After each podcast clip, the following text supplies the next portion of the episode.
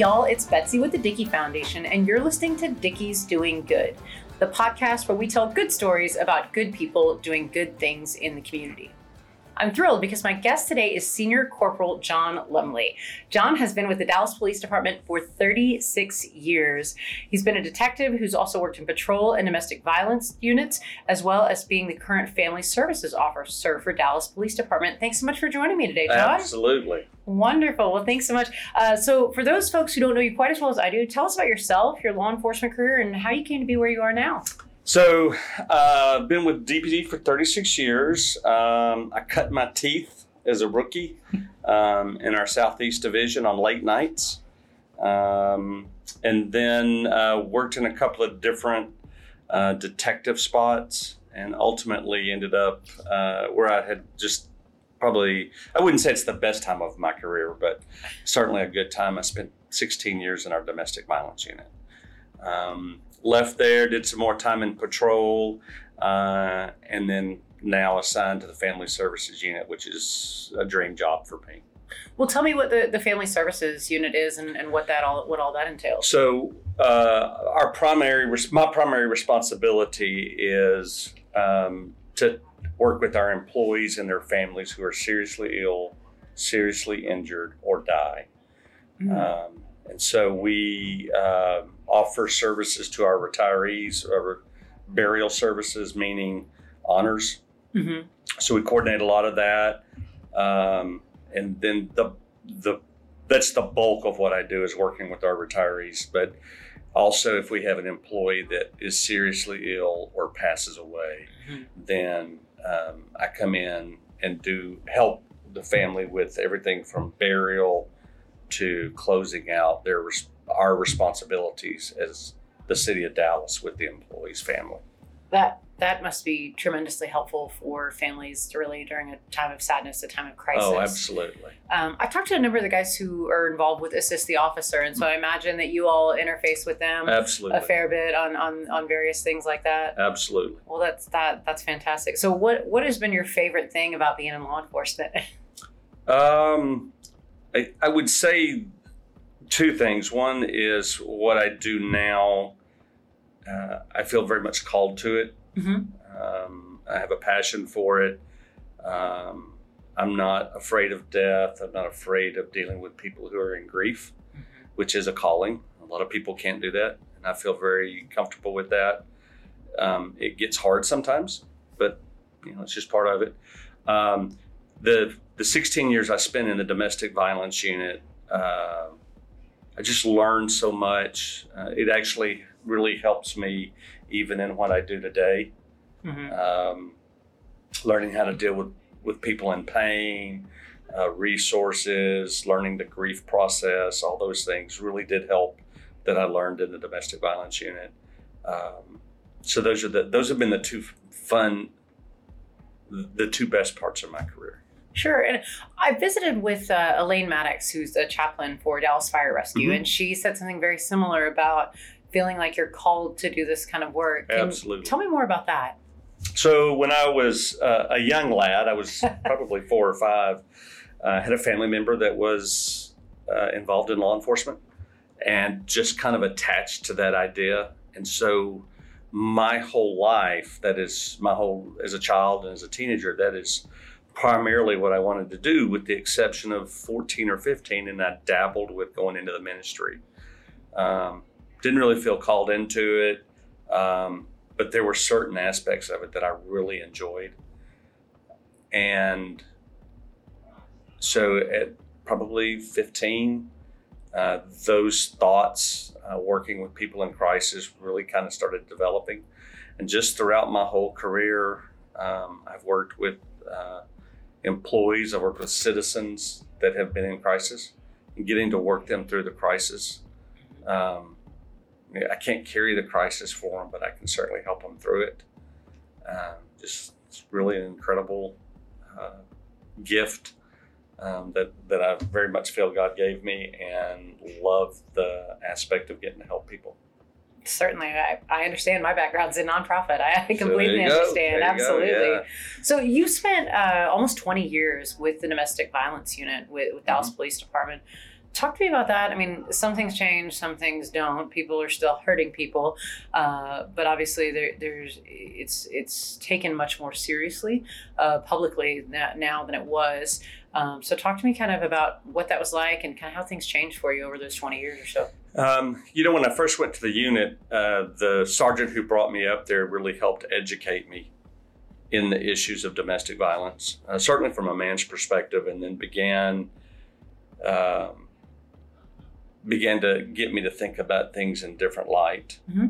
Um, I worked with some really good folks um, at um, the shelters, the district attorney's office, um, who really engaged me in my um, male ways, both in thought process and in the way that I dealt with issues.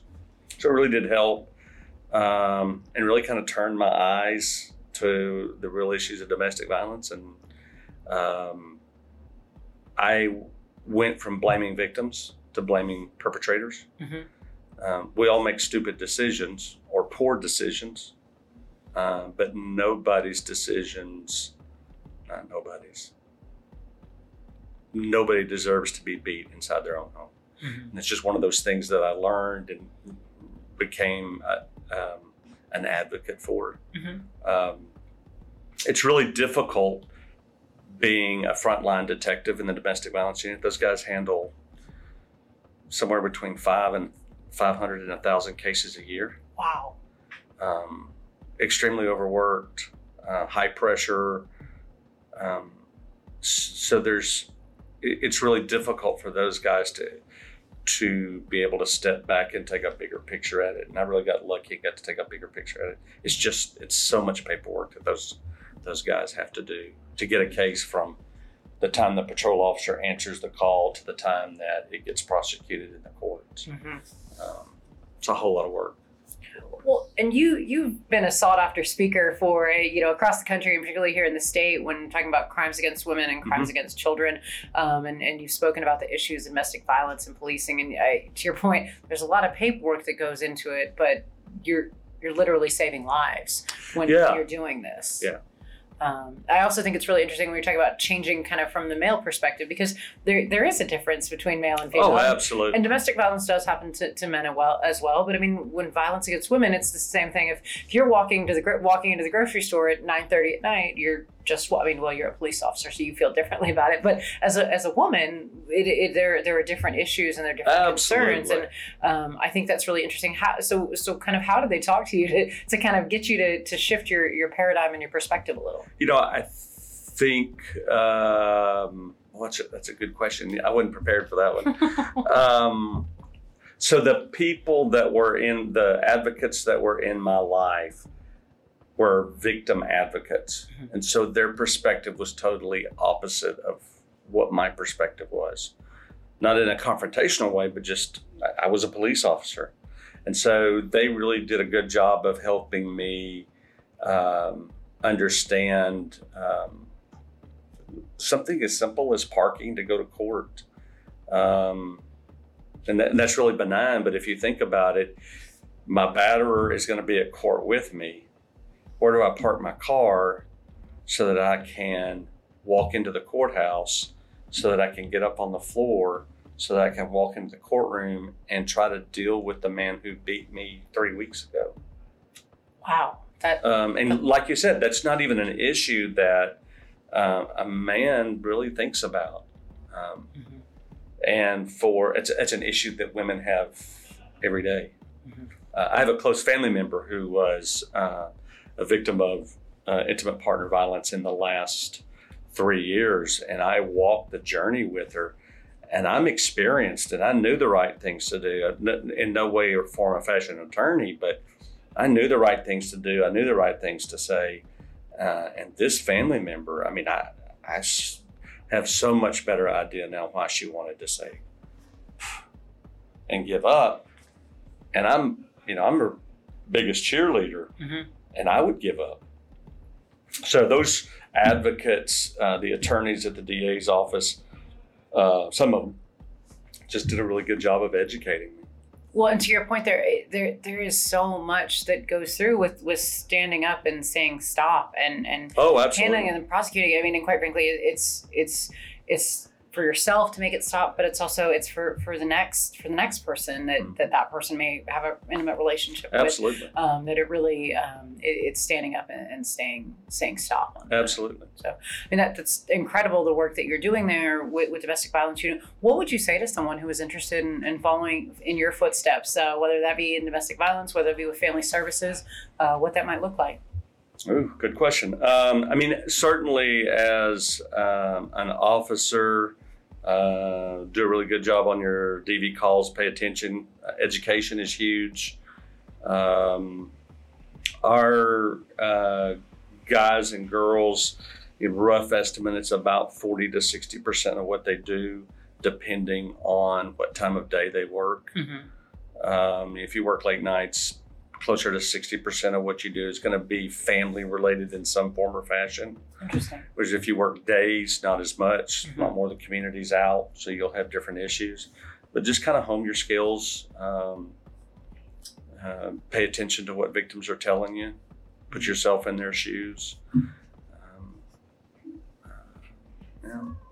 So you have a particularly unique experience with someone following in your footsteps. Your your son JC uh, is a detective with uh, the Dallas Police Department as well. That's absolutely right. Yeah. Um, I mean, as a father, that's got it's got to be pretty great to, to feel like he, he's absolutely wanting to follow in your footsteps like that. You know, it was uh, he was a freshman, had finished his freshman year at Texas A and M. Whoop, and uh, he came home and said he didn't. He, he was in engineering and came home and said, "You know what? I don't want to be an engineer. So what do you want to do?" He said, "I want to be an officer." And um, the world of police work had begun to change. Mhm. Um, and I would I could even say substantially in 2012. And he went to the academy and got out. But 2014, uh, Ferguson happened, and that really changed the dynamics in police work. Mhm. Um, I was really happy about it in 12. Now I'm a worried parent in 2021. Is my son? It, the good thing is, is, he, doesn't work the streets. He is a detective now, um, which um, is a totally different set of problems. But it's not the same problems that the guys on the streets have to face. Mhm. Well, and you know, again, being being a parent, I, I know that that my dad worries about me, but I don't think my dad worries about me a whole lot when I come to work in an office. Talk to me about his father, and and again, being being being a fellow police officer and knowing the dangers that he faces. Talk about that as a parent. You know, um, from 12 uh, to 17, I was uh, in patrol. Mhm. So I didn't get calls um, at three o'clock in the morning. Um, and he, we have uh, had a, a good relationship. Um, and he would call me in the middle of the night, and the phone going off at three o'clock in the morning then uh, uh, would almost wake me up in a panic Oh wow. because you, you just you never know. Um, now I'm on the job I do now. I'm on call, so the phone rings at three o'clock in the morning. That is not the first thought I go to anymore. that, that must be a relief. so it's a relief. Um, it- it- a lot of you know restless nights. uh, Seven seven and sixteen uh, when our officers got killed downtown. Um, I was out of town and he was in the middle of it, and um, you know the the and I, I couldn't get back. Mhm, So that the anguish that that set in, mhm. You know, was was pretty pretty daunting. Well, to your point, you, you mentioned that the policing really has changed.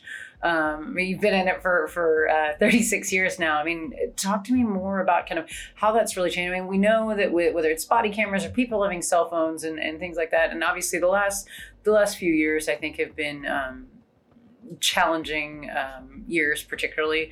Uh, but talk to me a little bit, kind of how you've really seen it change, and and would you go back and do it all over again? I think I would. Um, at least the last 10 years. Mhm. Um, you know, uh, w- w- all professions have issues. Um, you know, Dickey's, we have issues. At DPD, we have issues. Um, it's just such a limelight in the police world. Mhm. Um, and uh, nobody is perfect and nobody gets it right every time. Mhm. And the consequences, I think, for our officers, in particular the guys on the streets, um, is just huge. Um, I, I don't know what else I would have done if I look back and think about what else there was to do. I don't know what else I would have done. Mhm. Uh, but I think I would have looked at my alternatives better.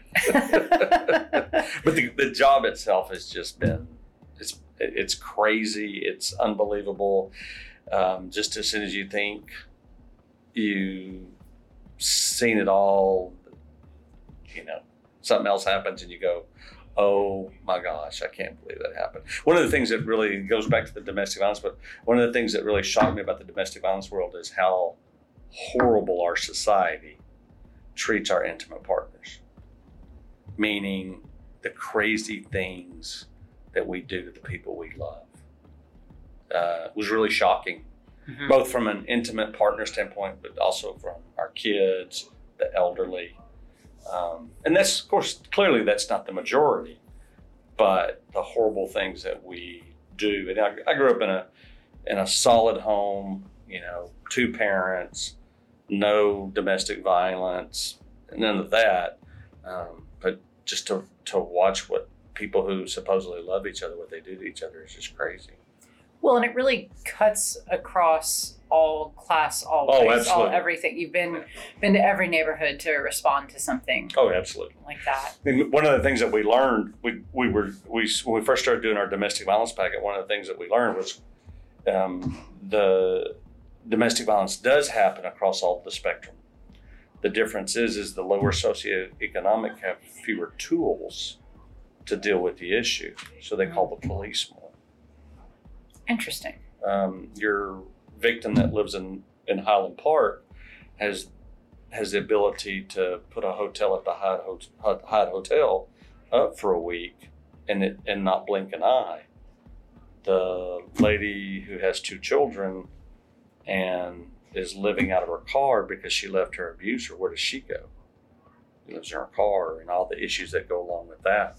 So the, the disadvantage socioeconomically um, they call the police more. Not that it happens more, they just call the police more because they have fewer resources. Well, and I've visited with other officers who've been involved with their domestic violence units and talking about the fact that yes, you're you're showing up and you're you're stopping it in that moment, but also that you need to be um, a source for resources for, for for those folks as well. Yeah, yeah.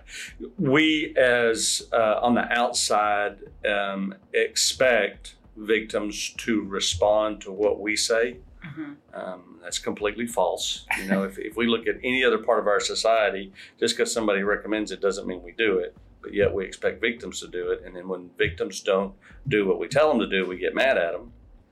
Um, and then another really good saying that I learned uh, in domestic violence is leaving is a process, not an event. So when so when officers respond to a call, they're responding to an event.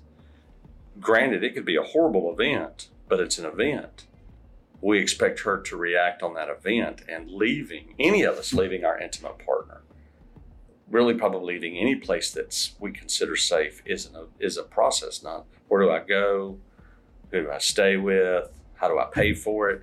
Those are things that take some time to develop. Not you know at the snap of a finger you walk out the door. But Mhm. yet, we police can be pretty bad about it, but society can be bad about it. You see parents do it all the time with their adult children. Well, you need to leave.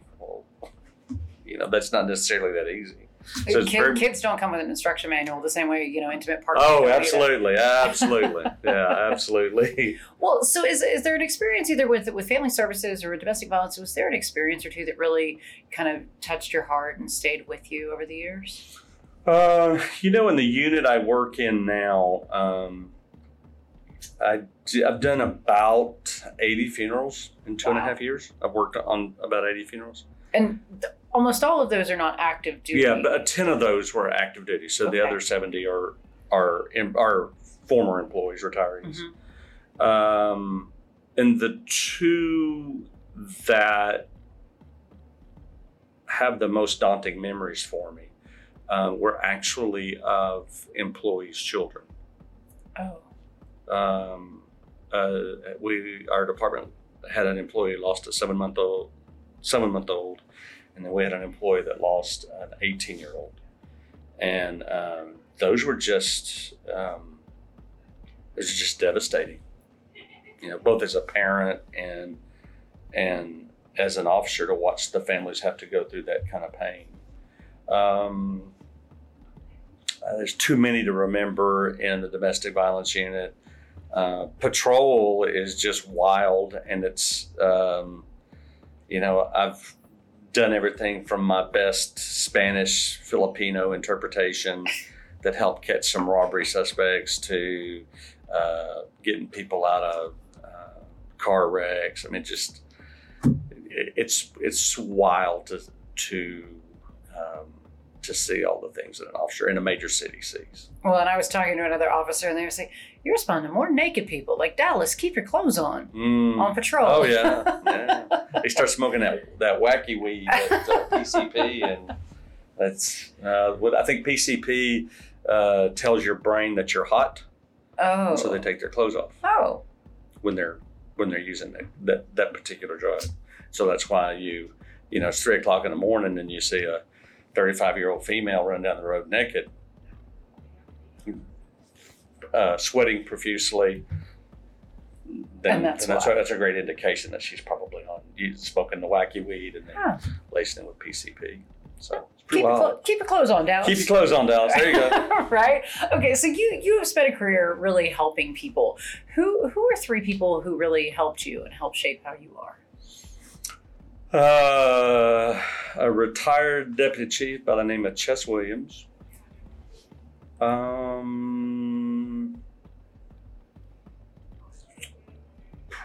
probably, I, I have a really good friend uh, that is on the police department right now. A guy by the name of Jim Mishmash. Um, the third one I'd have to think about a little bit. all right, we All right. can go with two. That, yeah. That's all right. So, uh, what do you what do you think is the most important thing you've learned so far?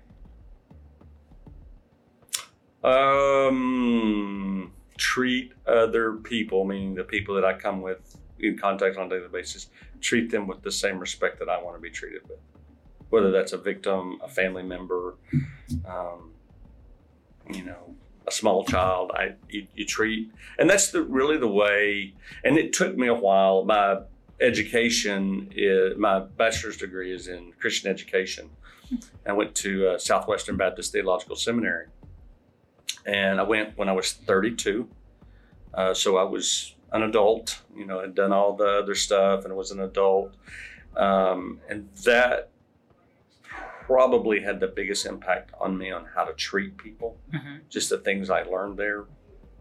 And then turn around and come back and use that in the domestic violence field, use that in the field that I am now.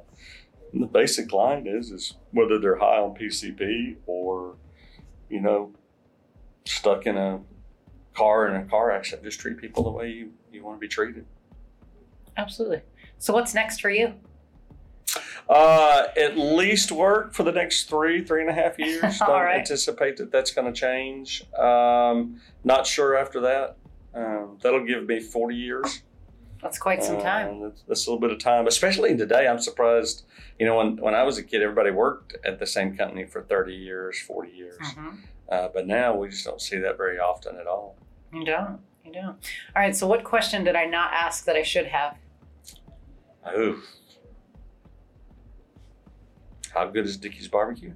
well, you know what? That right there is actually a great transition because at the end of all of our interviews, well, I, I've got to ask. So, what's your favorite Dickey's meat and favorite Dickey's side? So I went to Dickey's on um, Tuesday night. All right. Um, we had a baked potato, but that was because it was on special. And our ba- I have to say, our bakers are delicious. I think they're yeah, it was really good. Yeah. I'm a big fan of the chicken spinach cheese baker. Ew. no, not, not a fan of the spinach, yeah. Okay. I, you know, uh, I, I, I've never had anything bad at Dickey's, so we'll say, take the safe and go with the, all of it. Okay. All right, so I'm going to go into our lightning round. I'm going to give you two choices, and you're going to tell me your favorite. Okay. All right, we'll start with an easy one barbecue beans or jalapeno beans? 50 50. Okay. Sweet or unsweet tea? Oh, sweet. Of course, we're in the South. Yeah, we're in Texas. All absolutely. right. Chopped brisket or sliced brisket? Chopped. Sauce or no sauce?